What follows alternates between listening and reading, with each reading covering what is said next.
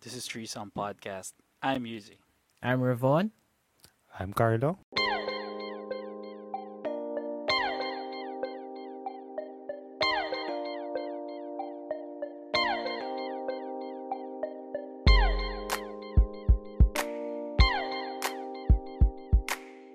Yes, welcome, welcome to another Business and Hobbies episode. We are Threesome Podcast uh, here on Facebook, YouTube, Spotify. Yes, and uh, syempre, andito na naman kami para makapag-share ng stories, knowledge, learnings, para makapagbigay din ng uh, kalama- kaalamanan sa inyo. Ayan. At syempre, meron tayong group uh, community para makapag-bridge ng uh, mga kababayan natin na makapag-connect. Ayan. Another business and hobbies episode. Yes, huge. Carlo? Yan, yan. Yan. So, mara- welcome again sa lahat ng nanonood. Maraming maraming salamat. So, Business and Hobbies episode natin again. So, sa mga new listeners po natin, live po tayo sa Facebook, sa YouTube. So, follow, like, and subscribe na rin po kayo. And by next week po, na ma-up na po natin yan sa Spotify po natin para doon po sa lahat na nakikinig po sa atin sa Spotify. And meron tayong special guest. So, yes, more on this weekend kasi more on business ang mga pinag-uusapan natin. Mhm. So ngayon, ah, another guest naman. So a family member naman. So excited din ako. Yes. So, ex- Ay, so- wait. Ano yan? Before we start pala, ano na pala to? 31st episode ng Business Oh. Hobbies. Mm. Ang dami na pala. rin pala. Oo. Kung nyo na makinig, man- oo. Kung gusto nyo manood at makinig, nasa Spotify lang yan. Nasa Apple, ano? Apple Podcast. Apple Podcast also. Yes, and also Google Podcast. Ayan, Ayan, so meron din yan. Maraming salamat. So syempre rin pag habang nakikinig po kayo, huwag niyo rin po kalimutan, baya sa coffee po. Malaki pong tulong po yan Mhm. sa atin. Mm. Ayan. So, andiyan po yung link sa description para po sa mga Spotify members po natin, www.buymeacoffee slash threesome podcast. Ayan Mhm. po. Yes. So, marami marami pong salamat. So, simulan na nga natin. Welcome Oh, na natin sure. ang ating guest. Share natin yung stream. Sa Ah, mga yes. viewers Ah. natin, oh, share natin yung stream, mag-like. Ayan. Sa lahat po so, na nandiyan po ngayon, share nyo po po para marami po pong makinig at marami po pong matutunan yung mga ano, yung mga kaibigan po natin to true Mhm. business tsaka para yung mga nagsa-start po diyan. Mhm. So welcome na po yung ating guest ng ating ano, ang ating guest for tonight, CJ Cajoles. Alright. Yan. Good Thank evening. you. Good evening. everybody. Hello. Hi. Hello. Hello. It's nice to be here. Thank you. Good Ayan, day. Maraming salamat. Pasensya na. We appreciate yung time. Pasensya na kung Yes. ano, biglaan. Oh. Uy, Ana Bodich. Hello. Yes, so, Thank you for watching. Hello, by. hello, hello. Thank you. Hi, Thank Ana. you for watching. Ayan. So, simulan na. CJ, so kumusta naman? Kumusta ka naman ngayon? Okay ka lang naman? Yes, okay naman. Uh, we're doing okay naman dito sa, saan ba kayo? Halo-halo, no? Philippines, Japan, ganyan. Yes, yes. We're here in. Casa Sophia. okay naman. Ayan, mabuti naman. Okay naman. So, Mm. Marami ba tayong mga nanonood? Yan, okay naman. So, lahat po na nakikinig, kung may mga questions po kayo, mag-question lang po kayo. Anything Yes, kung about kay yung personal lang. ating ah, live. Ah, nas- Oh. oh. sige. Oh, please, kung masishare mo, pa-share na rin. Mm, ayun. Oo. Yan, para marami tayong maano. Mm, ayan, ngayon, sharing din ako ng stream natin. Ayan. So, Ayan, so maraming maraming salamat. So, simulan na natin. Ah, ating, share ano. lang. Share lang ng share. Wag lang puso. Huwag lang puso. Huwag i-share yung puso. Hindi, pag sinare may dapat puso sa isa lang, sa isa lang mo sa isa lang. i-share. Ah, sa isa lang. Huwag sa madami. Malalago tayo Oo. dyan. Ayan. So, CJ Cajoles. Ayan. So, Ma'am, Ano online Filipino freelancers. The Mm. online Filipino freelancers. Mm. So, ano po yung ano, yung saan po nag-start yung ano, pagiging freelance nyo or paano yung did you transition from a 9 to 5 job or after graduation na pag-isipan nyo kagad mag-business? Mhm. Ayan. So, pakilala muna po ako kasi first time ako dito sa ating podcast. So, thank you guys for for inviting me tonight, this morning. Ayan. And um, I'm very excited kasi first time ko guys sa, sa mga followers ko naka, naka-share din to. No? First time kong tatlo yung ano, tatlong gwapo ang kasama natin sa ating sa ating event. And usually it's one-on-one lang yung mga interviews. Usually, isang gwapo lang. Isang gwapo lang. isang gwapo lang. Okay. Ayan, kaya medyo the, the pressure is on, guys. anyway, dun Eh, sa... parang nakita ko naman parang sanay na sanay ka naman sa dami na na nag-i-interview sa'yo. So, Sa umpisa, sa ano sa umpisa nakakakaba talaga. Baka mamaya, ano na, nakamute na kayo lahat tapos ako na lang yung nagsasalita. Ayan. Anyway, yung sa freelancing po. So, I'm, para sa mga um, hindi po nakakakilala sa akin, I'm the founder po of Online Filipino Freelancers. It's um, it's one of the largest community of freelancers in the Philippines. So, it's about uh, roughly 270,000 na yung members niya ngayon. Wow. About six Wow. years ago siya pin, um, uh, tinatag or binild namin. It's mostly a Facebook community. Tapos it grew from from from one community, nagkaroon siya ng iba't ibang mga opportunities.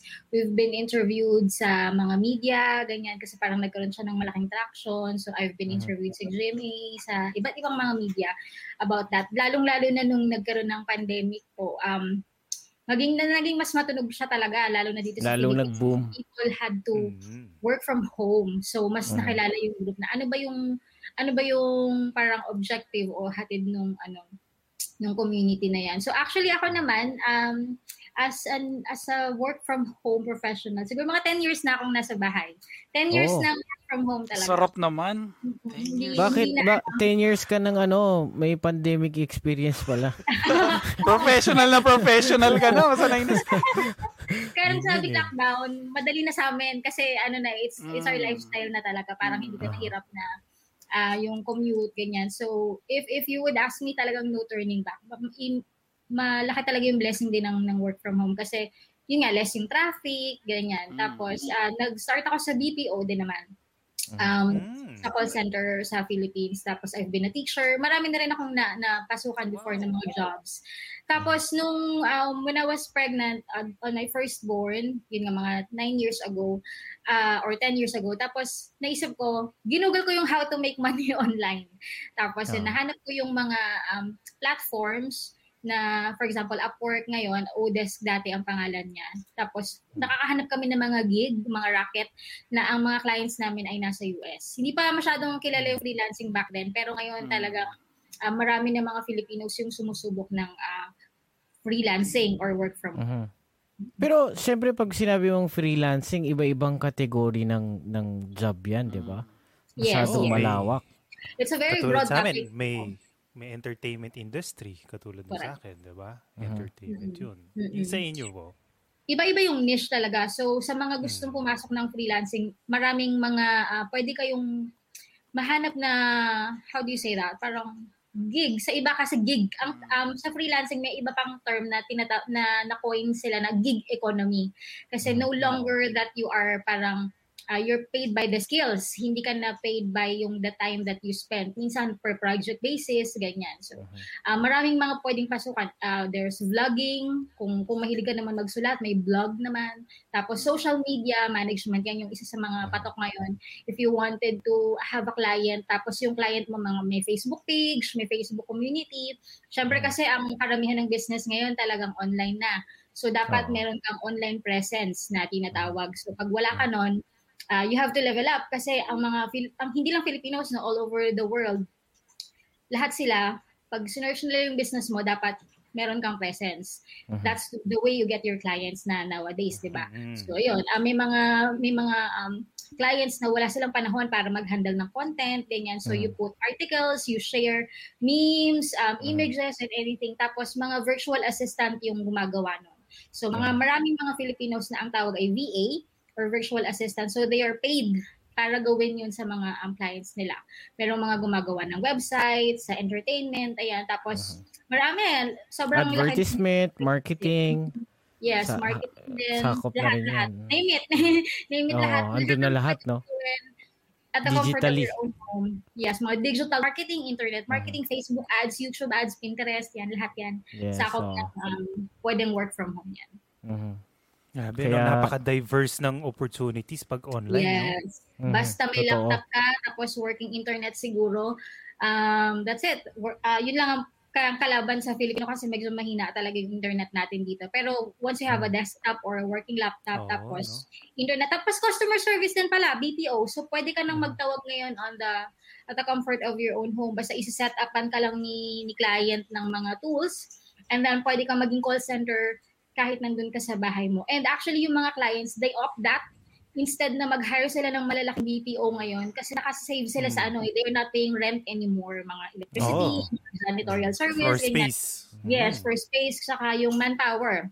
Ibig sabihin, wala ka ng HR, ganyan. So, that person can just be at the comfort of their own home. Tapos, tinatawagan nila yung mga leads. So, yun. Um, Mm. Kung may mga background kayo sa BPO, pwedeng pwede rin talaga ang freelancing or work from home. Yes. Ha, multitasking Actually, ano yun? mga work from home din eh.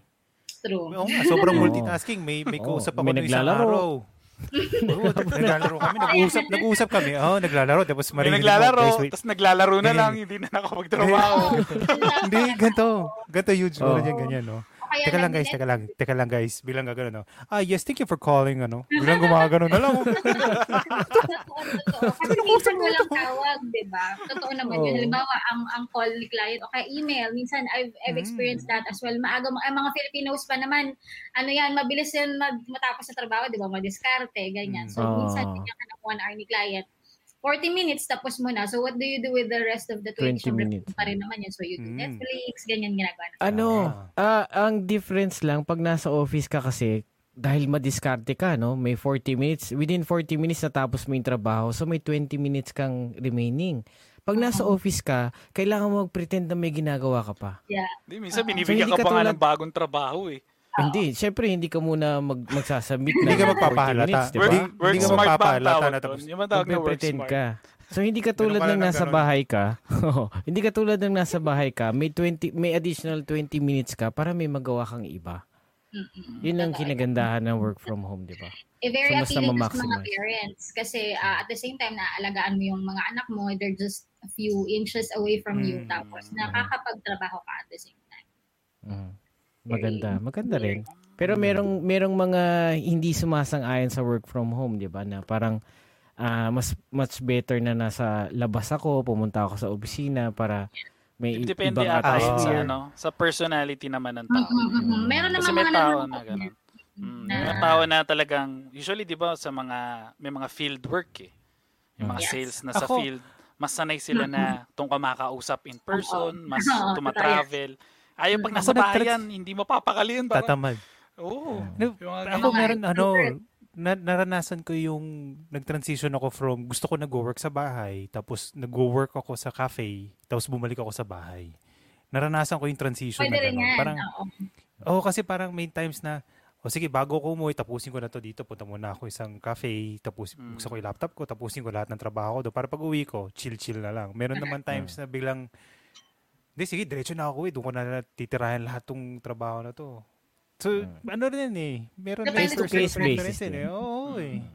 Pero sa Pero mag- babae, Talagang gusto nila work from home. Kasi yung traffic, na kung mapansin nyo Yun, yung MRT yun natin one. yan at LRT sa Pilipino, Mm. parang 2 hours, 3 hours, hindi ka pa makasakay. So yung travel imagine time, no? 3 hours, yes, yung travel time, times 5 days, times 1 month, na nasave mo sana. Laki na. Mm. Tapos yung gas, ganyan, yung Mm.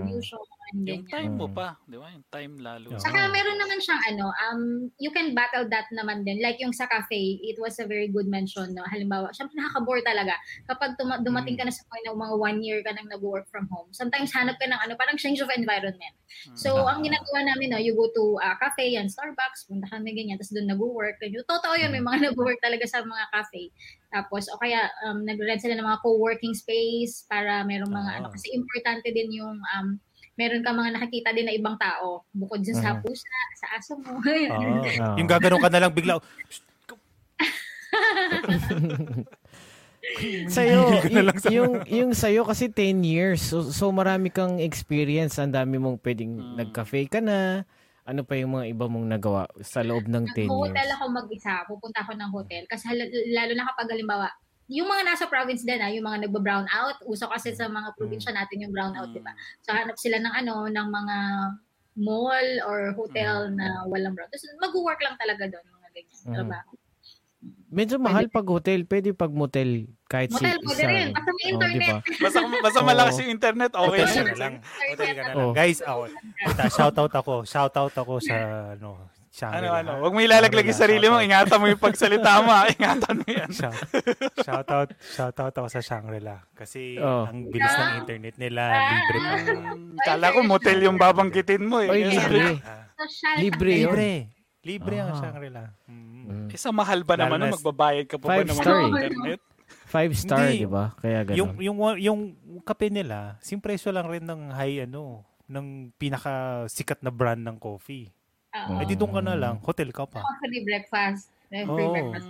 May mga Wag na, coupons, hindi di ba? naman, hindi na, hindi na wala ng check-in check-in. Punta ka lang doon, order ka lang ng kape, tapos ano, ano, mahal yung check-in. May mga coupons, di ba, sa mga hotel? Meron ba sa Sa Philippines reception na lang pala. gano'n? Yung, Ano sa, yung mga break, breakfast meal, may mga coupons yan sa mga hotels, di ba? So, pag meron kang coupon, so kakain ka lang doon, tapos yun na yung chance mo, tambay ka naman doon, tapos work-work. Pwede, pwede. Ah, Di ba? Pwede. Siguro. Hindi ko pa try yan. Oy, may bago. May bago kang Ano? matatry. Di ba? Yun nga. Magbe-breakfast ka sa Ah, hotel. sure. Oh. Akala Go, ko. Di ba? sige nga. Pwede naman Well, ngayon. Pwede na, no? Ngayon, medyo malabo. Hindi pa yata. Ah. Medyo, medyo malabo pa. O kaya mga Airbnb dati, ayan. So, just Mm. change of environment for some. Oo. Bitbit mo yung buong Pero no, pamilya I mo, no? Airbnb pero no- kayo doon. O kaya staycation. Oo, staycation. Oo. Yung iba nga kahit saan, kahit na nasa bakasyon sila, sa beach, sa Boracay, magugulat kami mga pictures sila na nagla-laptop sila. Wala ko, hindi ko ina-advocate yun kasi para sa akin, pag bakasyon, bakasyon dapat. With, Mm. uh, Yes. parang iwan mo yung trabaho mo. Kaya lang, yung freelancing naman, it gives so much uh, uh, parang flexibility na kahit saan ka talaga. Yung iba sa airport, yung mga workaholic, mga, yun naman ang tendency ng freelancing din. Pag masyadong, halimbawa, you can have multiple clients kasi, three to four clients at a time kung kaya mo, lalo na yung mga Mm. website designer, gumagawa lang ng website. Hindi naman sila kailangan nakababad sa laptop eh. Basta matapos nila yung website, okay na. So sometimes they have five, five clients, ganyan. So kahit saan, trabaho sila. Sabay-sabaw. Sabay. Pero kung iisipin mo, Pero, pag Ah. online freelancing, hawak mo yung oras mo, pero at the same time, hindi mo hawak yung oras mo. Depende sa client, depende sa project na matatapat Ah. sa'yo. Mhm. Kasi parang, Usually kasi may mga ako- deadline eh, di ba? May mga ako na, deadline. yan. naran- naranasan ko yung pagbabakasyon ako out of country, pero dala ko yung laptop ko, dala ko yung Mm. files ko. kasi anytime Tapos- pwede mong, ano yun, di ba? Mm-mm. Pero sasabihin ko lang na I'm out of country, I'll do this at this time, pero within that time, matatapos ko talaga. So, kumbaga, mag-aalat ka lang. So, kung after ng pasyal nyo that, sa country na yun, pagbalik sa hotel, mag-alat lang ako ng mga isang isa't kalating oras, tapusin ko lang Mhm. yung pinapa-revision or yung pinapa, ano, pinapa-assess, and then, yun na yun. So, para kang on-call technically Mhm. ang nangyayari. Mm. And it's so much better just pa have- din. Mm. Yes, sorry. Oo, kasi mata-time manage mo yun eh, di ba? Yes. Yun lang naman, eh, time management lang eh. Malaking bagay.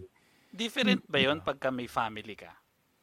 Time sa time management na yun. Kasi kay Carlos, sabihin natin single siya. Oh, single ako. Kaya pwede niyang ano. i-allot yung time na, sige, at this specific time, pwede ko to gawin. At the same time, I can parang travel around the city, ganyan, ganyan.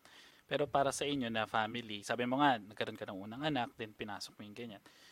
Ah, Siyempre, may mga times na kailangan mo gawin to at a certain time. Medyo ba naging mahirap din ba sa iyo yung gano'n?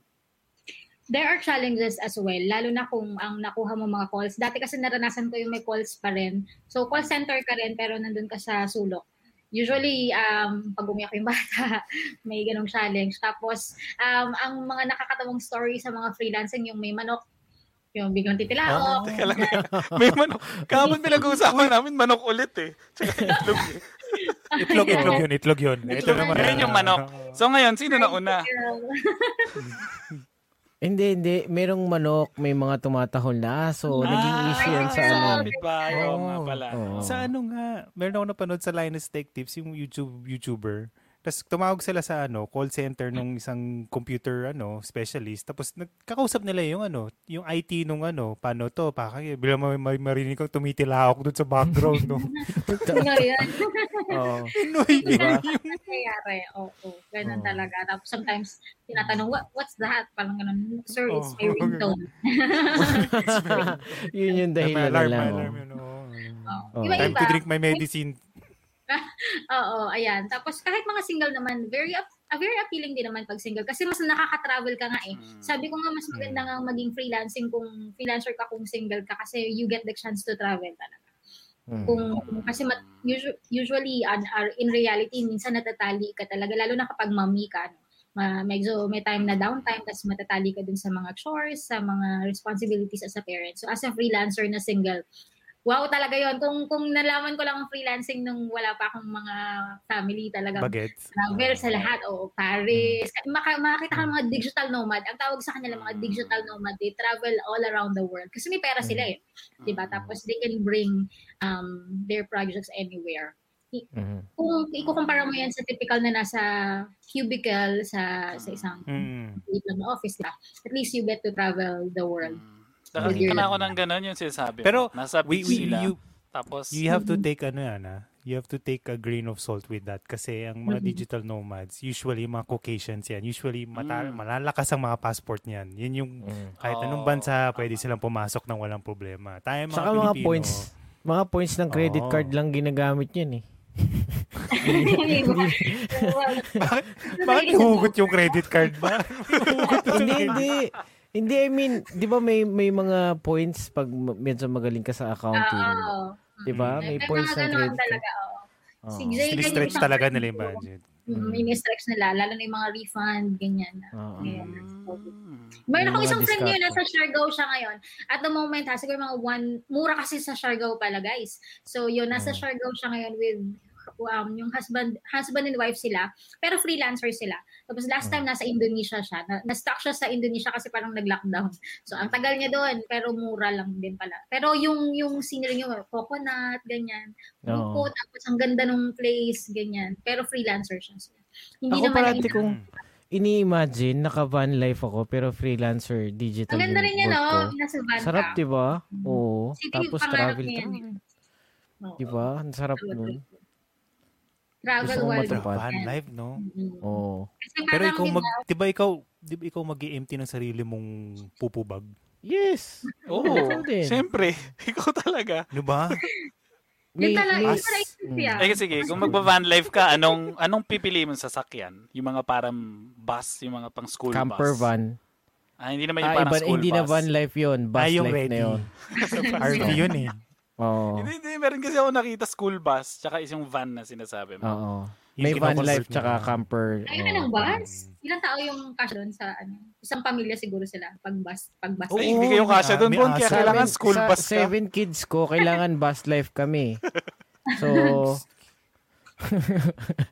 hindi, meron sa Saka YouTube kailangan kasi. sa'yo, min, 18-wheeler.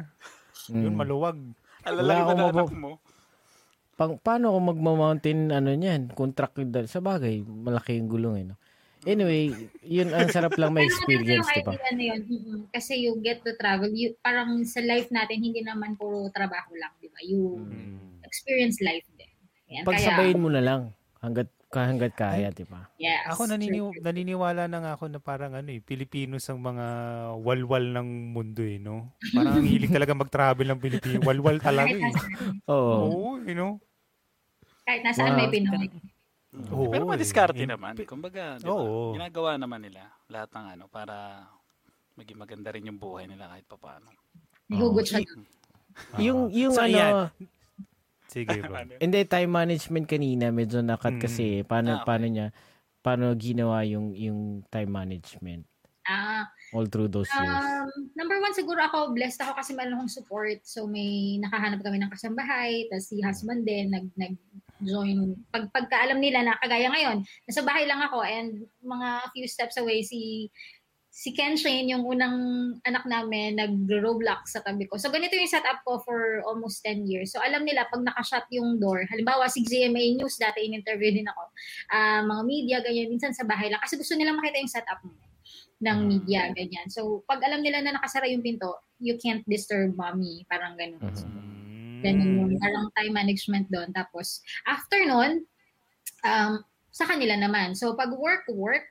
And then, kapag ka family, family talaga. Yung iba pwede namang, yung iba, it's it's their choice, no? Parang nakaka, napagsasabay, lalo na yung mga walang yaya.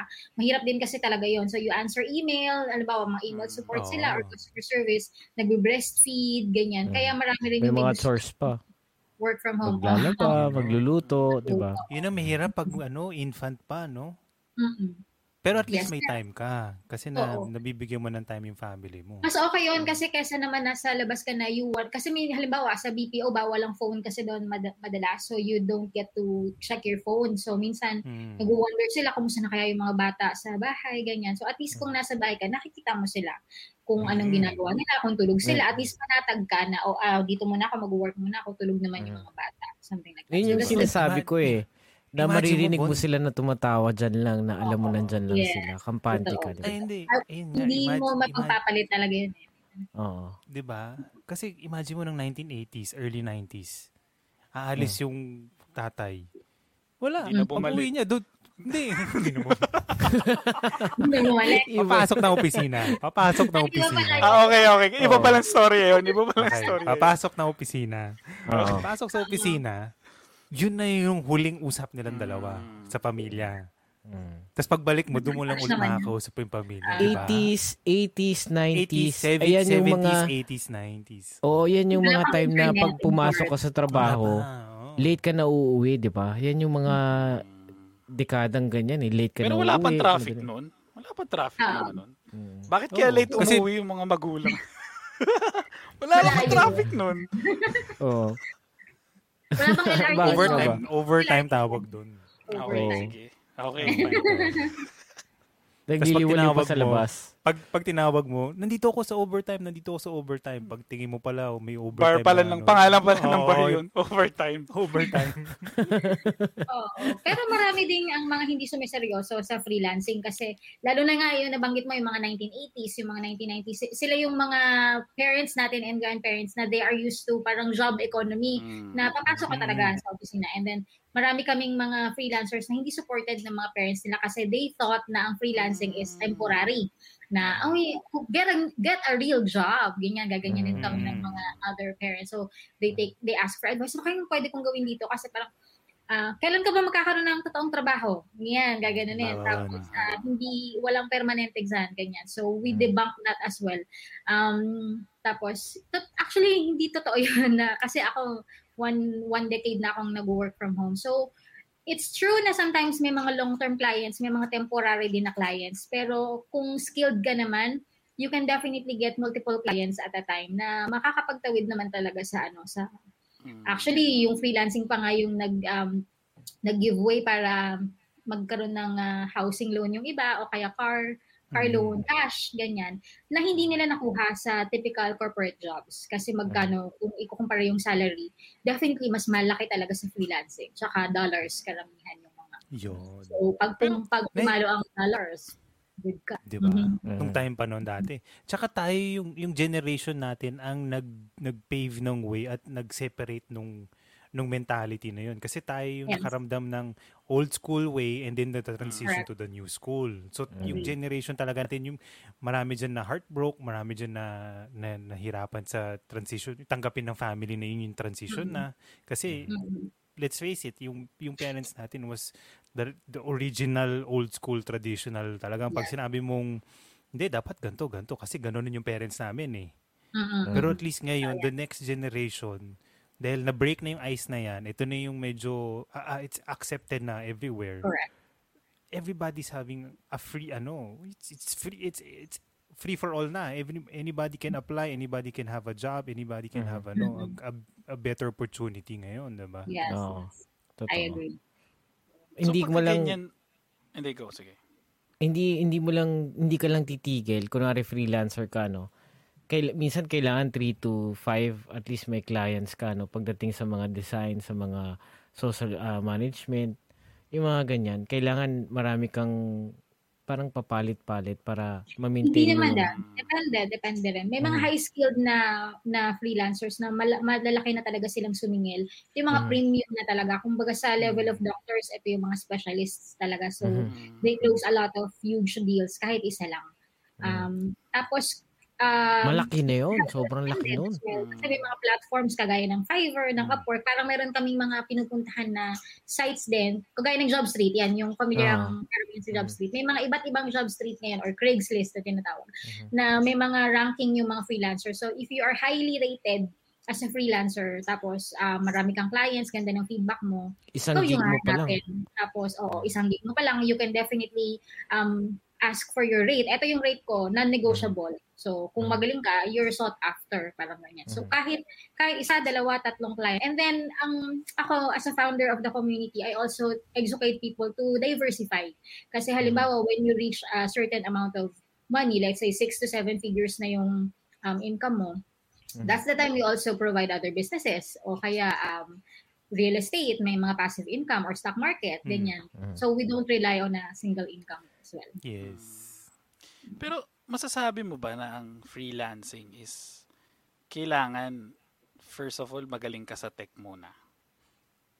Or No. kasi hindi ba siya kasi sasabihin natin, sabi mo kanina, kailangan may magandang computer, magandang wifi. Hindi ba magandang computer? May computer ka, malakas na wifi, and then you can go online ano, as a online freelancer. Pero pwede mo pwede mo ba siyang masabi na it's for everyone?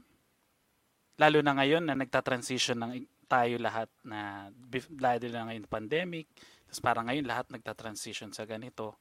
Siyempre, yung iba siguro maiiwan, parang ganon. Mhm. Kasi parang hindi maano na parang sa lahat eh, parang ganon. Correct. Very good question. Um, it may be not for everyone, lalo na if you are not open to change or um, risk ka. Kasi it's a risk eh. But I always believe as as a coach din ng mga freelancers that um, success is a learnable skill. Ayan, para sa mga students ko din na nanonood ngayon, I always tell them that success is a learnable skill. Yung kung anong meron ka ngayon, naaral mo naman yan before. Parang you weren't born like that. So kung nasa corporate job ka, ah, inaral mo yan kung bakit ka bakit marunong ka ng filing system, 'di ba? May training diyan. Ganun din sa freelancing. So bago kayo pumasok siguro as a freelancer, if this appeals to you so much, like oh, gusto ko talaga 'yan, maganda yung topic. I really want to skip na the rat race, ganyan, 'di ba? Gusto ko nang magtrabaho sa bahay. So una syempre dapat research. Ano yung meron? Ano yung offer ng freelancing? And then like we mentioned in the first part of the podcast, maraming skills na pwede. So there's writing, there's Mhm. drawing, there's everything in between. So find your passion. Uh, halimbawa, marunong kang magsulat. I think um, magaling ka sa essay writing dati, ganyan. So maybe writing is for you. Hanap ka ng mga content jobs, content gigs, ganyan. So um, transition, unti-unting transition. It's not easy in the beginning, lalo na ngayon mataas yung competition dahil nakikilala na nga, dahil na-break na nga yung myth na freelancing is not a good deal. So marami kang makakasabay na mga gustong maging uh, work from home ngayon. Is it too late? Um, I don't think so. Kasi sa Philippines pa boom pa lang talaga siya. Yung Senate, uh, ginagawa nila yung mga bill to protect the freelancers as well. So we've been in touch Mm. with uh, Senator Angara, mga ganyan. They, Wow. they wanted to put some bills to protect the freelancers kasi wala pa talaga eh. Um, usually mga ang mga bills ngayon for yung sa dole, 'di ba, yung mga sa sa corporate job. Ganyan. So Mm. it's not too late yet.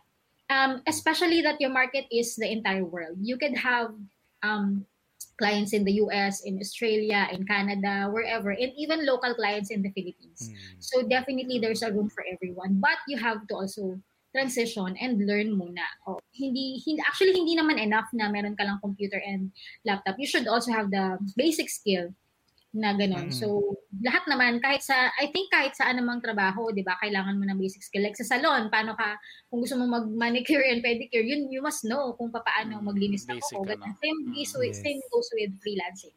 Um, if you really want to take this seriously, um, do the research. What are the skills that I need? Mm. Um, kailangan ba magaling ako mag-English? Which is not naman kasi Mm. hindi naman kailangan talaga. So, techie ba dapat? Hindi rin. Kasi may mga YouTube naman, may mga Google na um, pwede mong makita yung how-tos, di ba? We live in a world talaga ngayon na parang ang, ang galing kasi yung information nandito na talaga at the tip of our hands, di ba? Hindi na kagaya ng 1980s na hindi ko alam kung paano gawin yan. So, mas mahirap para sa kanila. Pero ngayon, we have been blessed with the technology, nandiyan ang internet, nandiyan yung YouTube, ang daming mga mentors na mag- magtuturo sa'yo. All you just need to do is your determination determination talaga. All you have to have is your determination na gusto ko talagang gawin to ng freelancing. ano lang, ah follow up ko lang dyan sa sinabi mo. Alam mo, Sure. magaganda lahat ng points na sinabi mo. Almost all is positive. Lalo na ngayon sa internet, nahahanap mo nga lahat, nakikita mo lahat, you can learn everything. Yung accessibilities nandiyan dyan, napakadali lang. Pero, pag tiningnan mo yung, meron sa Philippines ba, kasi ako wala akong alam eh, about online freelancing. So, hindi ko alam saan pumapasok kung ano. So, if you're gonna start, meron ba tayong parang basic na kung saan ka papasok? Kasi alam naman natin ang internet eh, or s- pag sinabi mong online, pag ni-search ka, yung iba may doubts na, ay baka ano to, baka scam to, ay baka Hmm. virus to, ay baka peperahan lang ako nito. So, Mm. may isang may mga doubts na ganun for first timers. So paano paano nagiging anong usually nasasabi mo pagka ganun? Um, join our community. Yun. siguro kaya kami nagkaroon ng ano, nagkaroon ng ganitong siguro that's why my calling was there para mag-guide talaga din yung mga freelancers. Kasi yung valid question yun, ang dami kasi talagang scam and maraming nasa scam. Halimbawa, red flag na pwede kong ibigay yung mga naghahanap ng ID. O submit your ID o kaya give your Mm. PayPal account to us, ganyan. That's a no-no talaga kasi you don't need parang magkaka-identity. Oh. Identity theft naman yun. Mm. So yung iba, ah, may mga ganong job requirement na submit your ID, submit your passport, ganyan, and then we will offer you the job. Parang requirement daw yun. No, that's a no-no. So marami, um, find find mentors, find um, influencers like me and um, Ayan. nagtuturo kami kung paano paano talaga mag-transition kasi Mhm. ah, totoo yun na medyo mahirap at ma- da- dangerous din siya kasi it's it's Mm. um, it's an environment na hindi mo pa talaga kilala eh. So, yeah, you need to really do um, extreme research talaga. And then, Oo. if you find someone na, na to guide you, we have, in, in our community sa online Filipino freelancers, we provide so many trainings there. So many trainings, so many resources. And even clients, may mga nagpo-post siya ng mga kapwa Pinoy na, oh, ito, kailangan ng client namin ng ganito. We'd rather have a Filipino on board, ganyan. Mm. So, Mhm. um, yun, pwede ka na makukuha ng gig from there. So yung Pwede group na yan mag-join? is nasa Facebook lang, di ba? Meron ba Mm, tayong ano yeah. nun, Carlo? Nasa iyo ba yun? Meron tayo yung ano, yung community page nila nandito sa ano, Yeah. kung pwede share ni Rivon yung screen. Ayan. So, share natin yan, no? Ayan. Ayan. Ito yung... Ayan, This is the Ito fan yung page. community page. Yes, the fan Tapos page. meron diyang link na visit group. Ayan, visit group sa Link taas. So, the visit group. Tapos mararaw kayo dun sa community. Actually, hindi lang naman kami. Marami pa namang mga ibang freelancing communities din na nagtuturo ng freelancing at the moment. So, maraming, um, marami kayong resources. You just have to really do your research then. Oo. Bukod doon, bukod doon sa sa pagiging freelance ano, masasabi ba natin na ang mga freelancers eh taxpayers din? Honestly, not Mm. all. Mm. Pero there there are people, uh, we advocate actually din na maging taxpayers. Dahil, um, syempre, it's, it's our duty. Uh, and pangalawa, um, nakakatulong siya kapag kailangan mo ng car loan, uh, housing loan, ganyan, yung mga ITR. Not everyone pays taxes, to be honest. Kasi yung iba, um, yun nga, ah, takot i-declare yung actual income nila. Ganyan. Mhm. Um, medyo malaki naman din Masyado talaga. ba, masyado ba malaki? Kaya ayaw i-declare? Yung iba, oo, may mga may mga 100,000 to 500,000 a month to Wow. sky's the limit kasi talaga kung gaano ka kagaling, kung gaano ka ka-develop na skill, ganyan. So, yun. Mm, Usually ba, ano bang, ano bang, ah, sige, go. Finish mo muna yan. Ano? Uh, yeah, plus all their political agendas, ganyan, I don't want to pay taxes because I don't like the government, yung mga ganong issues, ganyan. Pero definitely, uh, we should. Uh, Mm. Tapos, um, yung iba nahihirapan kasi freelancer, di ba? Unlike sa corporate job na yung employer mo yung nag-file ng taxes for you and benefits like SSS, pag-ibig, ganyan. Um, sa freelancing, you're on your own. Pero meron namang Mm. mga association ngayon na um, especially Taxumo, halimbawa, Taxumo are partnered with the freelancers na they will process the taxes for you at a, a very low rate. Ganyan. May mga ganun na ngayon na they process in, uh, SSS for you, mga pag-ibig, PhilHealth, ganyan. So sila nang bahala. May mga institutions na ganyan na tumutulong ngayon sa mga freelancers. Oo. Oy, Um, thank you. Thank you na. Pero puntahan muna natin yung yung comment section natin ano. Hindi Yes. natin from Hansi. Ayan. Yun. How you doing guys? Mr. Oo. Mr. Chicken. Pero, Oo. Ang daming tawag ah. Chicken, lasingero. Hindi, hasindero. ah, sindero. Hindi lasinggero. Ah, Mali ako ng ano. Hasindero. pag nakita mo yan, pag nakita mo yan, ano yan? Puro, ano yun? Puro sili. Oo. Daming sili. Oo. Hindi ba Tapos, manok? Kala ko ba manok? May manok Oo. pa. Ah, Roland Ayan, Cajoles. Ayan, Uy. dropping by. Ayan, so. Jos Roses. Ayan, greetings, gents, watching from Thailand. Uy, Ayan, wow. thank you, Wow. thank you. Hello. Mhm. Hindi siya yung kinasabi mo kanina, no? Kasi sabi mo may Thailand kang... Thailand ba o Indonesia yung sinabi mo kanina? Tama ba yan? May friend ka na, Mm. na na-stuck sa... Yung Ay, yung sa- Siargao. Okay, hindi, hindi siya, hindi siya. Ah, Indonesia, oh. Nice. And swimming also, currently at the moment. Oh. Wow.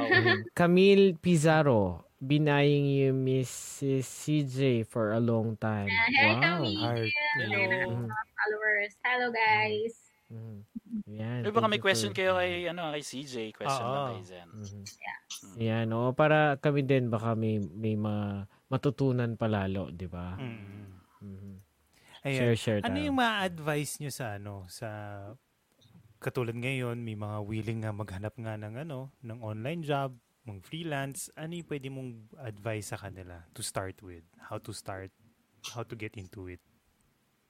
Um, siguro, make a research muna talaga. Like I mentioned a while ago. Parang yung iba kasi gusto na nilang, they were so excited with the idea na, oh, finally, may work from home. I'm gonna resign. Parang ganyan. Tapos, hindi pala mahi, hindi pala nakakuha ng client for three months, ganyan. So, Ah, siguro mas maganda meron tayong enough savings din kasi you're jumping from one one big idea to another. And freelancing Ah. take it as a business. This is a business guys. Um, if you really want to thrive in this um, in this niche in this area wag mo siyang tingnan na parang part-time part-time lang. There's so many opportunities here na pwede mo talagang like yun yung travel time time freedom tra, uh, mm. time freedom, geographical freedom, lahat yan, and financial freedom as well are possible in freelancing. Pero bago mo makuha yon you really have to do a research. Is this for me? Um, Ah. siguro appealing talaga yung, lalo na sa parents, ang dami kasi namin ganyang cases po na ah, gusto ko talaga mag-freelancing coach kasi ano eh, ayoko nang maiwan yung mga bata sa bahay. Tapos yung travel time, dap, tapos ah, mas mahal yung Grab ngayon, no? Yung LRT, grabe, dalawang oras, tatlong oras, papunta ka pa lang, pagod ka na. Tapos Mm. pauwi mo ulit. Tapos limang oras lang yung tulog, tapos ulit na naman yung kinabukasan. So it's very, very attractive to become a work from home professional. But yun nga, do your research, check mo muna, ah, what's your skill? Meron ka bang relevant na skill at the moment na pwede mong Mm. i-offer sa mga clients. So, if you know social media management, if you can handle Facebook ads, um, YouTube ads, Pinterest, TikTok ads, may mga ads na sa TikTok. Maraming nag-hire ngayon yan. Can you do something like this for me? Parang ganyan. So, you do a research. Tapos, find um, clients, saan saan ba nagpupunta yung mga clients na to? Saan sila naglalagi? Where do they find freelancers? You have to also Mm. um, research on that, how to begin, and most importantly, your mindset and your savings as well. You have to have like enough buffer before you jump. And then siguro one client at a time. Tapos kapag ka you feel na oh okay ito na pala siya you get you get one client na then that's the time probably you let go of the corporate job kasi very dangerous yung you jump here tapos wala ka palang savings ako Ang pala lalim pala, no? Malulunod ka na. Lalim pala nito. Oo. Marunong lumangoy. tapos impatient kasi yung iba matagal talagang kumuha ng client yung iba Yung iba naman mabilis lang. So depende talaga sa iyo eh kung gaano kung gaano ka kapasensyoso na humanap ng client ganyan. But if you really want to take this seriously as well um burn the boat, 'di ba sabi nila? If you want to conquer the Ah. island, burn the boat.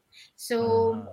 what I could say about that is medyo malalim siya sa freelancing pero um, yeah, take it take it seriously talaga. And maraming, I would attest to that, napakaraming mga freelancers na hindi na bumalik sa corporate world because it's so amazing talaga. Imagine, you save also in food. Kung ano yung food niyo yung niluluto sa bahay, yun na yung pagkain mo. You don't get pack lunch. Tapos Mm. sa Oo BPO, di ba, sa madaling yung- araw, puro McDonald's, Hindi, Jollibee yung tsaka yung, yung, yung simpleng ano lang, tara Starbucks tayo, yung ganyan lang, mamaya yung Oo. Starbucks mo sa isang linggo, limandaan na mahigit. Teka lang, Correct. Starbucks na to lang. At saka yung mga nasa province din, very nice sa Mm. kanila kasi ang baba ng cost of living sa province, Mm. di ba? Um, tapos yung client mo would offer you, let's say, for example, $15 an hour. O malaki yun, di ba? Mas malaki yung Mm. maiipon nila. Ayan. So, very, very appealing din sa mga nasa province yung yung work from home situation. Mhm. Medyo struggling din pag yung yung paghahanap ng mga clients eh. Yun mahirap Ah. talagang ano. Pero, pero, pero, Mm. ako katulad ko noon as a freelance events worker, Mhm. nakahanap ako ng suki. So si Mhm. suki, palagi may work para sa akin. Diba? Mm. Ganon rin ba sa online? Mm-mm. And they will refer you as well. O meron akong ganito Oo. na highly recommended. And usually hindi ka na nila bibitawan. And mostly guys, just a secret, no, yung mga nasa ibang bansa, they really wanted to hire Filipinos. Kasi iba talaga magtrabaho ang Pinoy. So more than the other um, lahi, pagka Filipino yung naka-line up, they really look at it na ganyan. So, Sa ano, question para sa inyo. Kasi may kayo resume usually, ka na, no? nasa ganyan kayong industry. So may mga retainers kayo, may mga nag, may suki na kayo, sabi nyo nga kanina. Mhm. Kung bagong pasok, siyempre, kunyari bagong pasok, tapos hinire kita, kunyari Carlo. Tapos Hmm. naging suki kita. Ngayon, Hmm. yung binigay ko sa yung rate is 100 Hmm. pesos. Kunyari lang, 100 pesos. Mm. Kasi bago pa lang ako, tapos bagong Hmm. kliyente kita. So, nagiging retainer kita, palagi kang umaano. Hmm. Paano nagiging ngayon yung usapan yun ng perahan nun kung natataas mo yun? Kaya siyempre, rate mo, nagkakaroon ka ng tumaganda Ah, ng name ano mo, yan? na ano mo. On the next contract or on the next project. And then, usap ulit kayo ng budget. Mm. Hindi naman yun yung forever rate mo eh. So, eh, palagi naman yan, oh, may show na Parang naman tayo or meron Sa tayong project na ano na ganito. Oo. Oo. Tapos sasabihin mo na, ah, with this kind of work or ito yung ano, mga hinihingi mo sa akin, ito yung magiging rate ko dyan. Hindi, same, same, same amount of work. Same na, same na same lang. Ikaw lang talaga yung kinuha ulit. Kaso, sabihin na natin, ano yung pangalawa, sa pangalawa ba, itataasan mo na o may certain na times mo Depende siya? eh. Kung, kung medyo gusto mo nang mag, magtaas, parang dahil dun sa 100, parang yung next project gusto mo nang itaas. Siyempre, kukuha ka ng feedback dun sa, sa client mo. Tama po ba, Miss CJ? So, Mm-mm, kukuhanan mo siya ng feedback, no, na meron ba akong chance na magtaas based dun sa ginawa kong una. Kasi, kasi ito ah, eh, follow, so ano ko na rin, another question about it. Kasi marami kayo sa same same field, ang dami nyo nun eh. Siyempre, marami kayo freelancer. Ah, Meron din ba kayo na parang, competitors. oh, competitor. Or sabihin natin, tropa tayo, pero Mm. nagkakaroon ba kayo ng parang, kasi freelancer kayo, pwedeng babaan ko, pwedeng taasan yung isa, or hahanapin. Ah, yan na naman Paano si ano, si issue na 1.5. ganyan? Ayan na naman yung 1.5 issue na yan. Oo. Hindi, 1.5 kunyari, sa group, sa group nyo, kunyari, ano, Mm. CJ, malaki na yung group nyo. Sabihin na natin, ang daming, may, sa certain sa ano, industry, may parehas kayo. So, meron ba kayong sa group nyo, kunyari, usapan na ganito tayo, meron tayong flat rate tayo lahat? Or parang, Merong ganyan na um, it was actually a never-ending issue din sa mga freelancers kasi may mga okay lang naman guys na maging mababa lang. Siyempre wala ka pang experience, di ba? Mm. So it's okay to charge low, lower Mm. than the other freelancers. Pero may mga ibang mga free, iba-iba kasi talaga tayo ng mindset eh. May mga Filipinos na nagsasabi, ako $3, bakit siya $16 yung charge? It comes from experience, 'di ba? Tapos yung gaano na siya katagal, ganyan, kung gaano siya kagaling dun sa work niya, ganyan. So you don't compare din. Yung iba mga Mm. freelancers, hindi dapat across standard ganyan. Napakahirap. Actually, they were requesting nga for me to go to Congress daw, ganyan kasi may mga invitation before na sabi nila dapat across ganyan. Actually, kahit nasa ang profession, hindi naman siya talaga reality. It, it doesn't happen kahit sa BPO, 'di ba? So, depende sa skill. Remember guys, this is a skill-based um, Ah, economy. So, y- yung kung paano ginagawa ni Yuji yung trabaho niya, it's different from mine. So, Yes. I would ask my own rate. Ganyan. Kumbaga parang parang sa mga lawyers, sa mga doctors, may mga kanya-kanya silang retainer fee. ah, Ganyan. And a lot of Filipinos naman, that's a very good question too kasi may mga Filipinos na hesitant magtanong kasi tayo mga mahiyain, di ba? Um, how do I tell my client na gusto ko na mag-increase? So, ang sagot namin doon, you ask directly. Tapos tanongin mo lang Mhm. as as, as Totoo. direct Kasi hindi mo malalaman, di ba? kung Alam mo, ang- ano mawawala lang, ang, ang mawawala Exactly. lang sa'yo, yung increase. Yun ang Oh. mawawala sa'yo. Kung hindi mo tinanong, yun yung mawawala sa'yo. Yun Correct, ang- correct. pero Just- paano mo just malalaman ang value ng work mo? Depende sa environment? Tingin, oh, sa- tingin ka sa mga ibang um, freelancers, how much do they charge here? Kasi halimbawa sa mga platform or Upwork, halimbawa, um, makikita mo dun yung mga iba-ibang freelancers all over the world ha, not only in the Philippines. Like sa US, ganito siya mag mag-charge. Halimbawa, transcription, nagtatranscribe ng audio, ganyan. Ah, ano pala to, $50 pala to or $100. So you do the same according to their. And then if you can, pwedeng pag-experience ka na, pwede mo namang taasan. And then you negotiate with the client. This is my rate. Do you Pa- approve? papatunayan mo, ah, papatunayan mo Mm-mm. naman sarili mo bakit mas lamang ako sa Yeah. price. Pero kasi may bra- ay, kasi may bracket 'yan eh. May bracket usually may kunwari ito yung skill, ito yung job na pinapagawa sa May may skill ah, may, may range yan of price na they're willing to pay. eh. Lahat naman yan. Kunwari, ikaw, kumbaga, kung bibili ka ng damit, meron kang price, budget ko lang, ito lang budget ko. So, nasa sa, nasa sa tao rin kung sino yung kakagat doon, 'di ba? Pero kung ah, ikaw yung client, ah pag tina, tinitingnan kayo kayong tatlo, pare-pares kayo ng ginagawa. Pero magkakaiba kayong presyo. Sabihin natin king- kay Carlo pinakamura, kay CJ pinakamahal. Pero pare-pares. Hindi ko kayo kilala lahat. Mm-mm. Ma- mababa, yung quality ba ng work nyo, imaaano ko dahil, ah, kasi mura to, baka hindi to magaling o dahil bago lang to. Minsan ba may mga ganong factors din na nagiging issue? nasa client yan. Saka nasa freelancer yan on how they deliver their pitch. Kumbaga kasi you have to pitch. Eh, na, I mean, na, kunyari, ikaw, baguhan ka pa. Siyempre, ayaw mong magano, pero alam mo magaling ka. Pero wala ka pang experience. So, so you have to, yung level mo, kaya yung price mo, nandito sa lower level lang. Okay pero- lang naman yun. There's nothing wrong with putting yourself in a lower rate muna. Actually, yung iba nga, kumukuha ng free client eh. Libre. Mm, So, may mga freelancers na sabi, oh, huwag kayong tatanggap ng mga libreng gig, ganyan. It, para sa akin, it's okay kasi you're starting off eh. Ang habol mo doon, kung if you're going to offer free service, testimonial and feedback. Mm. Yun yung wala ka pa. So, you gather that muna. Na if I have a, okay, um, UG, I'm gonna have you as my client, ganyan, I'm not gonna ask anything. Uh, siguro, halimbawa, copywriting content, I'm gonna give you email sequence. Ako magsusulat ng email mo, libre, walang bayad. Pero, at the end of our project, bigyan mo ka ng magandang recommendation. mm, Yun lang. So, meron ako nun. Parang ano eh, no? Ko na yun sa ibang freelancer. Mm. So, sa susunod, ma- ma-interview naman ako ni Carlo. O, Carlo, I have UG as my recommendation. Um, Ah. ngayon, pwede na ako mag-charge kasi meron akong recommendation. Parang ganun. Parang ano yun, no? May Parang sa food na. tasting, di ba? Yung, Oo. kaya palagi nagpapa, kung may, may bagong product si Yeah. ganyan, pap, papaano sa'yo, no? Tikman nyo, sir. Tikman nyo po, ma'am. Tikman nyo po. Oo, Paano mo kasi yeah. yeah. malalaman kung hindi mo natikman, di ba? Correct, correct, correct, correct, correct. So that's the time. So Yeah. habang dumadami yung recommendation mo, dumadami yung number of hours you close deal, nagiging confident ka as well kasi alam mo na yung ginagawa mo. So you can charge as higher as as much as you would like dun sa ibang freelancer. Walang ceiling. That's the beauty actually guys of work or freelancing in general. Kasi halimbawa sa corporate job, magkano yung susunod na increase? Natatandaan niyo ba magkano yung sunod na sweldo yung increase nyo sa ano sa trabaho? Halimbawa sa call center, after one year, evaluate ka ni, ni HR. Okay, you get Mm. 1,000 pesos salary. For one year yun ah. Totoo yan. Oh, Hi, Simon. Ayan, so one year, 1,000? O, tignan mo. 1,000. edi- Totoo yun talaga. So nagpakahirap isang- sa isang buong taon, no late, no absent, pero one year, totoo yun, it happens. It happens to us. 1,000 yung increase. Imagine 1,000 pesos. But in the For the whole year yun. for the whole year yun. Annual yun, annual increase. Why? Kasi standard daw. Standard yan Oh. across, hindi pwedeng, hindi ko pwedeng tumaas ng konti kasi lahat ng teammates mo 1,000 yung makukuha. But if you're a freelancer, you get to decide kailan at kailan ka pwedeng magtaas ng rate. I can increase it next week. No one will uh, question me bakit bakit ka nagtaas ng increase because that's my rate because I'm a freelancer. So that's what I like about this industry so much as well kasi you did dictate your own rate, you dictate your own economy. Oo, no? Yes, it's a- Ba't ka nag-increase? Meron naman, merong part Bili ako naman. Chanel eh. Bili ako bagong bag eh. Pakayo mo. Baba, bababa mo ulit pag nakabili ka na ulit.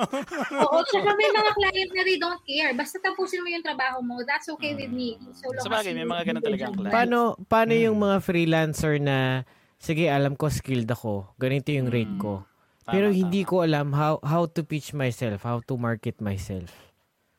Pero Mm, alam ko yung rate ko. ng Training talaga yun. Oo, Paano alam mo, alam mo yung skill mo? Parang ganon. Oo. Ah. Parang Paano alam mo ko, bibenta yung ito yung sarili kaya mo? ko. Oo. Pero hindi ko kayang ibenta yung paano, paano mag-market. Paano di yung ba? benta? Oo. May mga ganyang case din, di ba? Mm, totoo Yung yan. mga tao. So, that's why meron kaming mga ganito ring uh, webinar sa sa group na we encourage people to also negotiate themselves kasi si- it's a selling selling yourself na yun eh. It, it's a different skill set altogether. How you sell Mm. yourself, how you close deals.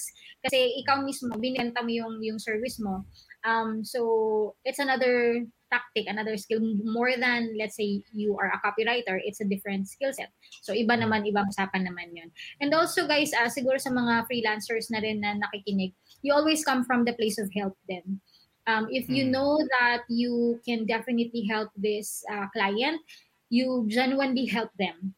And they will feel it naman. So, yun, ah pwedeng ma-retain ka nila, they keep you as a freelancer. Yung iba, kahit six years, uh, they have the same client. Oh, Tapos, diba? retainer. Suking-suki. It happens. It happens. I had one na for four years ko siyang client. Tapos, ah, bahala ka. Bibigyan kanya ng fix na 90,000 ang sweldo ko sa kanya noon, 90,000 a month. May trabaho o wala, bibigay niya yun sa akin. And sometimes, ang email ko lang noon, tatlo. Tatlo kada araw. Oh. So, bakas nandun yung tiwala. They already gave you the trust. So, Mm. just don't don't mess it up. Ganyan. Mm. Nagsara lang yung company niya, pero ano, it was a very... And there's so many... Inubos, inubos mo daw yung pera ng kumpanya. eh. May trabaho man o wala, 90,000 naman. ganun siya ka, ano, ganun siya ka, ka, ka-generous no. Pero Oo, pag, pagka dumami naman yung, ano, yung trabaho, talagang todong-todo din kahit wala ka Yun. ng... Actually, ito Tapos yung, yung ito yung iba gusto kong ano eh. ah, yes, go ahead, go ahead. Ito yung gusto kong terminology o kasabihan namin sa freelancing eh. Pag wala, nga nga. Pag meron, ay, walang tulog. Oo. As in, hindi mo alam. Pag, pag umapaw yan, aapaw talaga. Pero hindi mo alam kung saan mo kukunin yung tulog mo, pahinga mo. Kasi na, pero blessing kasi siya. Blessing yan. You will take it as ano talaga. Meron akong gustong ano, Pag mga meron akong ganon, gusto na parating yung makaka yung parang help others through your creativity. Give happiness through your creativity. Yun yung parang ang sarap ng ng balik sa'yo mm, pagka may mga nagagawa kang ganyan na Right. nakakatuwa. Basta nababayaran. Siyempre. Hindi, syempre ibang ibang ano naman yun. Iba yung financially oh, pero meron minsan in return may makukuha kang iba. Like yung Yes. tatanong ko kay CJ, sabi nababanggit mo kanina as a coach. Ganito yung kinukwento mo. Pero syempre hindi ka naman nagsimula siguro ng ganun. Sabi mo nung pumasok ka sa freelancing, tapos na-develop mo lang ba rin yun through your experience kaya mo pinasok ka sa coach para mag-mentor na ibang tao? Mhm. Yes, yes. Nung wala talaga akong planong mag ah, hindi ko rin alam kung ba't ako nagtatag ng community. Wala sa idea ko na magiging as big as this siya, na may interview tayo sa mga media, na may may interview ako sa podcast na ganito. All I want is parang magkaroon ng um, community yung mga Filipinos kasi mahirap siya talaga sa simula. Lalo na noon na nangangapa kami, wala pa kasi mga mentors that time, 10 years ago. So ginawa ko lang siya, lalo na yung mga nalulungkot. Siyempre wala kang kausap eh pagka natapos mo yung yung project mo, it's just you and yourself. Usually, lalo yung mga single. So, importante yung meron kang support din at community. So, eventually, yes, na-develop na lang yung speaking confidence, ganyan. Um, eventually, through time siya na-develop. Ano yung ano yung bali nagiging best reward mo? Usually pagka nagbibigay ka ng magandang message sa mga tinuturuan mo, mga min-mentoran mo, usually ano yung mga nare-receive mo sa kanila? we got to change lives. Ayan, it's very rewarding. Mm. Hindi siya map- mapapantayan. Yung finally, uh, coach, OFW ako, finally, I'm going home. Kasi, Mm. Pinalo kita. Yung mga ganyan. Pinalo ko yung advice mo. So, that's really something. Yung mga meron ng financial freedom ngayon, nakabili na sila ng bahay, ng lupa, ng kotse, and na, at saka may mga clients na sila because of the community that we have started. So, Ayan. very rewarding din. Ayan. One hour mark tayo. Yun na nga. Yes. eh. Bago bago ko bago natin ibigay yung ano final question. Ano yung ah, meron lang ako gusto pa ano eh, singit eh. Ano yung parang horror story naman ng ano. Syempre there's a good yan yung good side eh. Yung kumikita ka Oo nga, na, maganda yun yung network mo. Ano yung ano yung parang horror story ng ano freelancing online freelance. Ako marami. Um, isa dyan yung mga tumatakbong clients, yung mga hindi nababayaran. kasi wala kang habol doon. Ah, hindi hindi tayo protected noon sadly no matter how ako hindi ko pa nakakita kasi even the Senate would reach out to us that how can we help you? How can we protect you freelancers ganyan. Kasi pag tumakbo kasi yung client nasa US yun, eh, hindi mo naman makakasuhan. Mm. Yan. So usually we put siguro a down payment or upfront payment, ganyan. Um, pero kapag ka- pag beginner kasi minsan mahirap din na sabihin, oh bakit bakit upfront payment agad wala ko pa nang ginagawa ganyan. So mahabang discussion pero may mga ganong times na natatakbuhan sila ng client o hindi nababayaran or delayed yung payment, yun yung mga horror stories. Mostly yun yung top one at the top of my head. Mostly pera. No? Delayed payment, no, Bon, no, Bon? Alam mo yung delayed payment, no? Meron ka pa para may pinaguhugutan ka. Oo, alam nila yon kung sino man yung mga yun. No? Bato ba initials niyan? May Sana initials ba. May initials ba Wala, yan? wala akong masabi na. Pero may mga mababait naman na client na pag sinabi, oy, ah, boss, ah, na nasira yung laptop ko, o kaya may typhoon, di ba? Usually sa atin dito sa typhoon, um, Mm. nawala ng internet, nasira yung ganito, they send help na nagpapadala ng laptop. Sana all, di ba? May mga ganun kami nakikita, nagpapadala ng iPhone, ganyan, sa Hmm. Philippines. Baka ni men, baka dito din. Client. Saan ba yan? Saan ba yan? Tagadyokan yata, tagadyokan. Aha. Grabe, Ayun. no? Oo, may mga ganun. May mga kurito at iba-iba man kasi talaga yung it's diverse Yes. lahat na, lahat na makakasalamuha mo. So, Diba? dun sa dun sa mga tumatakbo na or sabihin natin bad credits na client, mag, ma- may makikita naman ang ah, nag-a-apply sa kanila, 'di ba? Kung may mga rating status naman yung mga clients Oo. rin also, 'di Kung ba? nasa ano sila, nasa platform, Platform, like Upwork, ganyan. yes. Oo. Pwede ka magbigay ng negative feedback dun sa client, Mm. dun sa mga ganon. Mm. Pero minsan mahirap ka direct. Kapag direct, client nahanap mo siya sa LinkedIn, halimbawa, nahanap mo sa LinkedIn, Mm. medyo mahirap kasi direct yun. Um, mahala na lang si Lord doon. Yun. Pero sa mga, yun, sa mga platform, you can, at pwede ka rin nilang bigyan kasi ano yun eh, parang mirror yun. So, bibigyan mo ako ng Yes. feedback, bibigyan kita ng feedback. So, pareho kayo may rating sa isa't isa. Tapos, in, in, um, in the event na hindi kayo nagkasundo, may, pwede kayo mag-communicate doon na, ah, you said like this, parang five star yung pinakamataas, di ba? Binigyan ka na yun ng one star feedback. This freelancer is blah, blah, blah, blah. And then you can, re- parang, pero may rebuttal ka doon na, no, you said like this, ganyan. So, makikita yun ng mga tao when they may review thread, your may thread sila. may thread na ah, ganito pala yung nangyari sa kanila. So, miscommunication pala, kaya one-star Mm. feedback. Mm. That happens too. Ayun. Teka lang, bago natin i-end, i-mention ko lang, meron pa kasi si CJ, aside sa, ito sa group na to, meron pa siya isa pang ano, CEO din siya ng isang Copify Philippines, tama? Copify PH. Yeah, Copify tama, PH, yes. Mhm. Ayan. Check natin So, yan. Let me- ah, Let's see, let's see. bago This is a coffee brand naman, guys. It's a 20-in-1 Arab. Kasi after ko maging 20 freelancer, in 1? yes, 20-in-1. Di ba usually, ang kilala 3 ng in 1 Philippines, lang ang alam ko ah. Oo, ginawa namin siyang 20-in-1. So, nagpaka-ano kami dito, parang makulit lang yung idea. So, try namin 3 in, ah, 20-in-1. Ganyan. Ayan. So, yeah, this is the page naman. This is my personal business naman. I'm, actually, wala na akong client since 2016. Um, Nagko-coaching na lang ako. I do coaching. I have my own Mm. course. I have my own program. And then, um, I also fell in love with e-commerce and Facebook ads. So, ito yung isa sa mga businesses namin. This is, uh, thank you. Uy. My, ayun, pinapakita naman nila yung page. Ayan, this is the the box of coffee type. Ayan. Uy, nice. as well. That's another side of the business then. Ayan. E-commerce So, din, no? E-commerce naman to. E-commerce and I also teach Facebook ads sa mga students. Mhm. Ganyan. Yes. Uy, may model po. Uy, pandesal. Ayan. Oo. Pakasipag Ayan. naman.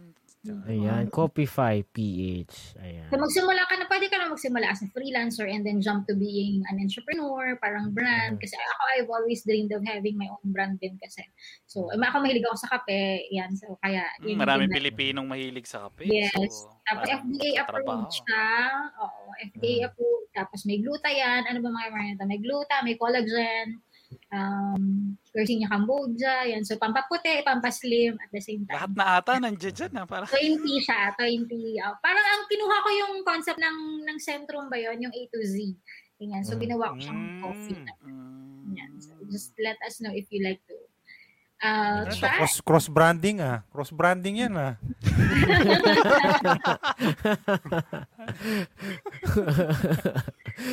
Ayan, pero ang so galing, masarap di ba? yung Ang galing. No? Pagka interest kayo. Mm. siyempre, Papadala wala. namin kayo dyan pag ano. O yun? na- Parang, Ah, dito parang muna sa okay Pasig. din. Dito muna sa dito muna sa Sa, Pasig. sa, sandali po ah. Parang napakabagay niyan. Kasi meron kaming buy, buy me a coffee. Oo nga, nakita ko nga kan yung ano yan. So, buy that Oo. to buy me a Oo, coffee. nasa- dot com. Yes. Pumunta niyo ng So- Copify PH. Puntahan niyo Mm. rin po yung link Pag- na to.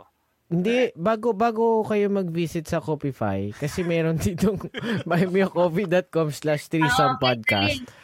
So, so once na, na nag, nag-send kayo ng pang coffee, bibili ngayon kami ng Copify. Itatry namin. Diba? yung yung don yung donation na papasok diyan sa Buy Me a Coffee, yun yung pambibili namin ng Coffeefy. Oo. Kasi meron siyang 20, ano nga, anong meron si Coffeefy? 20 in 1. 1. 20 in 1.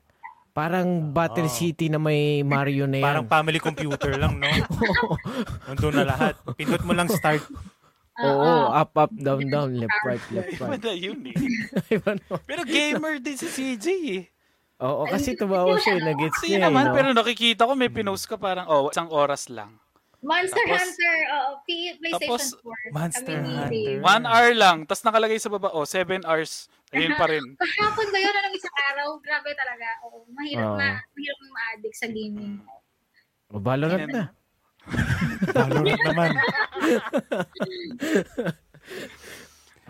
So, Ayan. Na, to, tino mo nakita niyo, nakikita niyo yung free time na pwede mong gawin once mag-freelancing ka. Pwede ka mag-games, pwede ka magbukas ng sarili mong business, di ba? Mhm. So, so Saka yung learning, tuloy-tuloy. Mm. Tuloy-tuloy kang mag-aaral na mag-aaral. Hindi Never stop natatapos. learning. Yes, there's Yeah. there's always a skill that you can learn no Exactly. matter what age you are.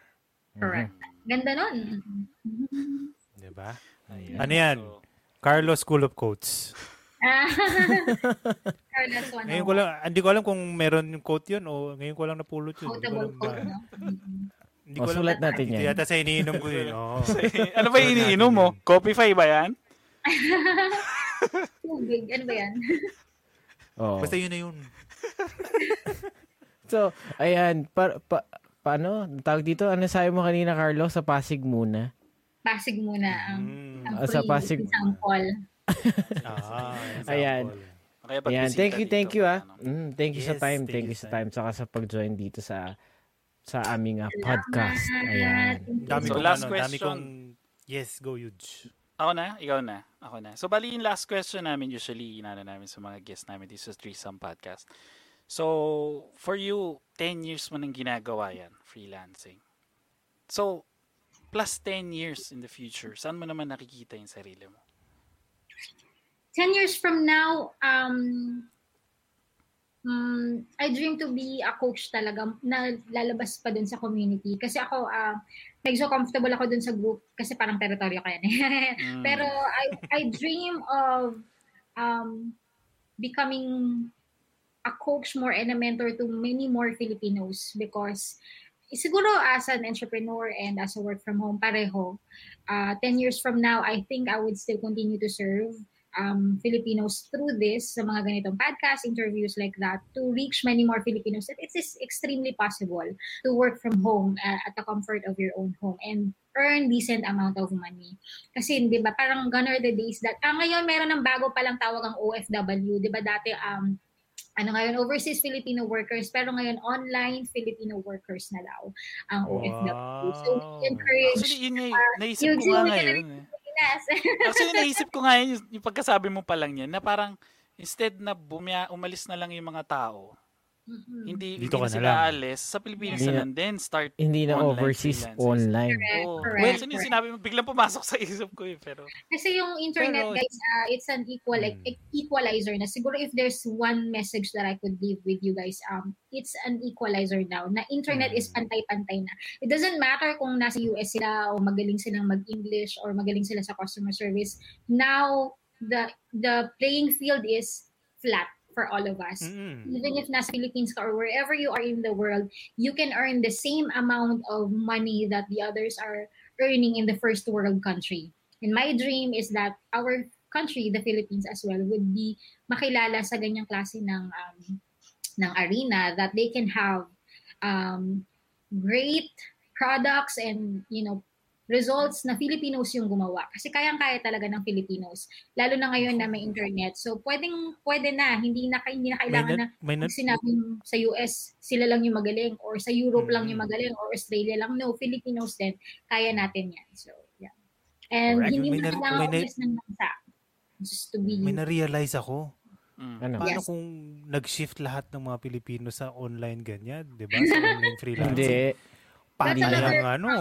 Ah, pag may ganon, let's see. We'll see kung ano magiging problem Hindi, natin. kasi kasi imagine mo, the realization is I can get foreign money locally. Yeah, oo nga eh. Yeah. Oh, bakit ako bakit ako bakit ako papayag sa minimum wage natin? Yeah. Actually, merong ano, may mga prediction na ganyan set. na by 20, by 5 years from now, marami na talaga yung free- freelancers. Even in the US, they predict that as well. That freelancing is the next, is the future. It- it's actually happening right now. Even in the US, ganyan yung prediction nila na 40% of the workforce will be working from home. Siguro ganun din sa Philippines. Depende sa field. Depende sa field. Depende, oo. Meron din namang mga hindi pwede. Kagaya Mhm. ng mga IT, di ba, na nagbabantay sila ng malalaking gigabyte. Hindi pwedeng work from home yun. So, Mhm. it, it, it, it varies din, depende. Mhm. And by the Pero time... magkakaroon ng market. Pero yeah, truly Oo, magkakaroon ng definitely, malaking definitely. market yan. oo. Mhm. Pero masasabi mo ba na pag nag, nag sabihin natin nag-pick up yung online freelancing talaga, magkakaroon ba ng age restrictions yan? O sa tingin mo, wala nang retirement or parang until kaya mo gagawin mo? That's the beauty of freelancing. Hindi na to diploma-based. So, kahit hindi ka graduate, kahit ah, hindi ka nakapagtapos ng pag-aaral, kahit 50 years old ka na, kahit 60 years old, at kahit PWD ka. May mga freelancers who Oo, are diba? Mas- uh, naka-wheelchair sila, naka-wheelchair. ah, and so, ma- marami kaming t- stories like that. Naka-wheelchair but they do vlogging, blogging, um, content writing, ganyan. Tapos, ah, 50 years old, content um, gumagawa ng mga articles, writer. So, Mm. skills siya. Skills. So, Mhm. we're no longer confined with the age Mm. limit or Merong platform na kailangan ng yung educational background pa rin, may diploma base pa rin. Like yung link. Sa link medyo LinkedIn. LinkedIn. no LinkedIn, oh. Medyo mahigpit din. Well, kasi may specific, may specific ano sa sila, eh, hiring, Mm. ano yun eh, may, depende yan sa, sa kumpanya na naghahanap. Mm. Mm-mm. Pero sa nakikita ko ngayon, minsan hindi na kailangan eh. When was the last time na naghanap ka ng job tapos ah, sa freelancing ah, na tinanong kung anong diploma mo? It's what you can do for the client eh. It's not about ah, five years akong CPA. Ah, actually, yun yung isa sa trick namin. It doesn't matter if you're 10 years na CPA or whatever. The to get the client, you have to present to them that I can solve your problem. Kaya ka nga client, di ba? So there is a specific problem or a, a pain point nitong client na to that you have to um, address. I don't care if you're 10 years, kaya mo bang isolve yung problem ko? Yun. And that's Hindi na nga uso, hindi na nga uso yung ano eh, ilan years sa experience mo eh. Hindi na yung Oh, uso. wala Uso nang ganun ngayon. ngayon. Ako, Paano mo kabilis kaya solusyonan to? Exactly. You know, ba yung yun mga ang- May usual yung computer question? Ah, na kailangan i-reset yung computer, ganyan, tech support, tatanungin mo ba saan ka graduate? Di ba? Hindi naman, tatanungin mo, Mm. kaya mo bang ayusin yung laptop ko ngayon? That's, In that's 20 the- minutes, $4,000. Oh, ayun, ang ganyan. Ah, ang bilis, di ba? Oh, Ano yun, 20 hold-upper minutes. Ah!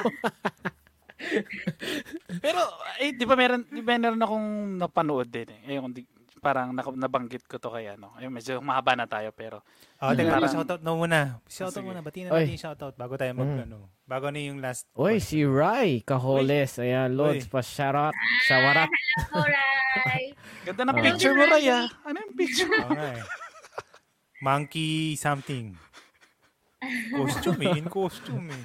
Tapos Oo. meron pa isa pa nag-shoutout kay si Simon Peter Domingo. Oo, pinakita natin yung kanina. co-founder, yeah. My co-founder of, uh, of Oh. Hello. Yan. Mm. And syempre sana sana from ah, online free Filipino freelancers, tama po ba? Yes. Sana meron baka meron din tayong ah, ma- mag-guest diyan from from Oo. online. Absolutely, yeah, sure. Mhm. Mhm. I can give recommendations then. Oo, para makapag-enlighten ulit, 'di ba? Makapag At sa yung- mga kung nanonood, kung field meron kayong sila. gusto, oo, kung gusto nyo mag-share sa amin, sa community, meron kaming Facebook community also. Free Join lang kayo. Community. Kung meron kang gusto pa-review Yes. sa amin, padala nyo sa amin. Mm-mm. Kung nasa Mm. Philippines Review namin yung ano. kape. Review natin sila. Another bridge na naman po. Ayan, para sa Ah. threesome podcast. Oh, Yes. mag-bridge lang. Ayan. Br- ano yan? Yan, oh. O, Sige, Go. Cart. Ano, Rebon? Hindi, inaano ko lang yung, kasi binabanggit nyo kanina yung time or yung skills na nagagawa nyo or how you can finish the job at a certain time. So, meron ako napanood, na kwento ko rin to kay Revon, na nababawasan ba ang value ng ng bi- binabayad sa'yo kung mas mabilis mo siya nagagawa or mas matagal mo siya nagagawa. Kasi kunyari ako, usually may certain job na gaya mo gawin to ng ganito. Binigyan kita ng time for isang buwan. Pero dahil magaling ako, kaya ko tong ganito ng one week, gawin tapusin ko to ng one week. Yung value ba nung one month saka ng one week eh nabab- nababalitan because of ano. I mean, nababawasan. Kasi isang linggo mo lang Charge siya nagawa. Mm, definitely, definitely. Kasi mas ano ka, mas skilled ka eh. Mas kaya mong tapusin yung trabaho ng mas... So wala yung in time frame noon. Basta mas mabilis ko itong magagawa. Pero ito yung rate na to. Sabihin ko mas malaki, mas mahal ko itong gag ano. quality to mas o um, pero yes, less yes, quality. quality. Mas maganda, maganda yun, mas mabilis. Ah, Parang ganun. definitely, oo. Kasi kahit naman ako yung client or kahit ikaw mismo yung client, di ba, you want somebody na mas ma-deliver sa'yo in a Mm. shorter span of time with the same quality yung trabaho, why not? If you can Ah. charge, you can definitely charge higher for that. Pero syempre, pag natapat ka sa client na wala mo masyadong budget, halimbawa, may mga client din kasi na gano'n na nag-start lang din sila as an entrepreneur, Mm. na ito lang talaga yung budget ko. So, it, it really depends then. So, Mm. you can definitely Ako, I can- negotiate. Yun. To weigh in dun sa question nga rin ni Yuji, kasi dalawa yan eh, for me. Pwede rin kasi yan na mabilis gawin, pero may factor of of ano uh, Error. mistakes, uh, Yes. factor of error. Dun sa longer time naman, kasi siguro mas mura nga, mas mahaba, pero mas pulido yung work, pwedeng ganon. So, Mhm. ano yan eh, depende yan sa makukuha Um, mo. nasa clients, no, anong binavalue mo? Yung, yung result or yung time? Alin sa dalawa? Hindi, Time ang, is ang money. sinasabi ko is, kaya ko siyang gawin na mas maikli, na mas maganda din, na magaling, ma- ano pa rin, same quality pa rin ng mahaba ko siya gagawa, ng usually ginagawa na mahaba. Ang Mm. sinasabi ko is parang, dahil ba mabilis ko siya nagawa, mas mura kitang, mas mura ako dapat bayaran ng client. Parang Hindi, ganun. mas mahal. Mas mahal Hindi, sana. Kung project basis ha. Pero Hmm. minsan may mga hourly rate na tinatawag din sa Mm. freelancers. Ito kasi, ito naman yung downside. Sa mga Filipinos, minsan, kaya nilang tapusin ng 10 hour yung 40 hour job. So, Hmm. ang gagawin nila, okay, sige, bayaran mo ako ng same. Kasi ang gagawin nila, either kukuha sila ng panibagong client with, wag wag niyong gagawin, bad example. Yun. Or, ah, ano, ah, papetic sila. Pero binabayaran sila ng ganun. So, depende. That's the reality lang, just, you know, real talk. Pero may mga ganun Mm. talaga. But of course, as as a freelancer, uh, we campaign na ayusin talaga natin yung trabaho natin sa mga clients. But if the client give you 40-hour job, tapos natap eh anong magagawa ko? Magaling ako eh natapos ko ng 30, so I still have 10. 'Di ba? Parang ganun. So, if bahala ka kung sasabihin mo yun sa client na, "Oh, client, natapos ko to ng ganito, would would you give me an increase or would you pay me the same? Ganyan. So, negotiate. Yun, yun ang mahirap doon kasi I'll pwedeng sabihin work. nung yun ang pwede sabihin. Yun nga work, eh. diba? Yun, yun ang Oo. pwede sabihin ng, ng client mo na kung kaya mo pala tapusin in 30 to, then 40, Mm-mm. I Yung iba can, hindi nila di ba? sinasabi. Mm-mm. Pero parang mararamdaman Ano mo na lang na Ano sabi mo, Carlo? Hmm. Pag kaya mo ba gawin ng 30, kaya mo palang tapusin sa 30. 30 Mm. hours, then 40 hours. Mm. So, dadagdagan ko yung work mo para sulit yung 40 hour na Hindi. pina, pinabayaran ko sa'yo. bakit bakit mo aali, bakit mo babaguhin kung parang bakit mo May ina-undermine contract eh. yung, o skill niya na kaya kong gawin to na wala namang palya, Well, nagawa ko siya at a certain na mas maaga as- kasi kaya ko. Well, Parang as a ganun. business owner, as a business owner, you will always think of ano, maximizing your Mm. everything. 'Di ba? So kung kaya mo i-maximize yung work client. mo. Mm-mm. Oo. Mm-mm. Tapos na yung Pag nakachempo ka ng ganun, no? Pag nakachempo ka ng susulitin ka ng kliyente, talagang susulitin ka ng kliyente. Depende. Ayan. Diba? Alright. Well, well, kanya-kanya namang ano. Yes. Talaga, diba? Malaking market yan. Malaking Mm. market yan. Malaking possi- maraming possibilities. Pero, dahil sa mga natutunan natin tonight, marami na tayong nalaman na tips and tricks, di ba? Kung baga sabi nga Yes. nila. mhm.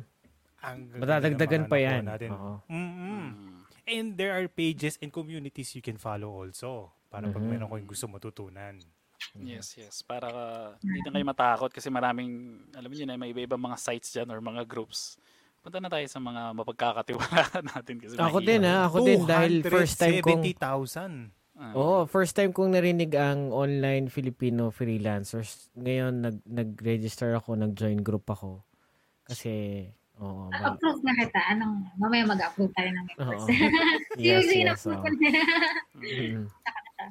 Mm. Ayan, Yan. maraming maraming salamat. So, yeah. so thank you again, CJ, ah, sa time. ah. Medyo so humaba tayo, lumagpas tayo ng one hour, pasensya na.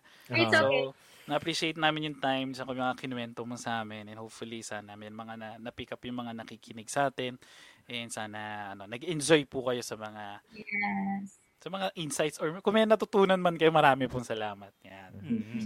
Yan. Ayan, thank So, you guys. Thank you. It's an honor. Maraming salamat po. Meron ka pa ba gusto Ayan. sabihin before we end? Kung any, some- something to Um, plug or ano, anything.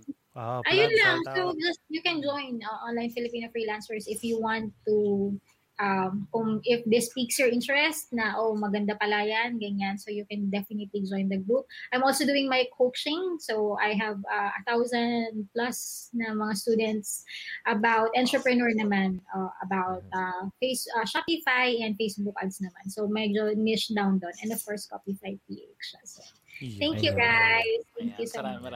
Thank you sa time. Really great appreciate Sunday Mhm. Yes. And yes, with that, salamat. let's close this episode. I'm Carlo. I'm Ravon. And I'm Eugene. Maraming maraming po salamat. Stay safe at mag-ingat po tayo. Pasukan na naman ulit bukas. Ingat po guys. Monday, Monday. mag-freelancing na kayo para ano, oh, mag-freelancing na kayo para hawak niyo yung oras niyo. So maraming maraming po salamat. Stay safe. Threesome Podcast signing off. Signing off.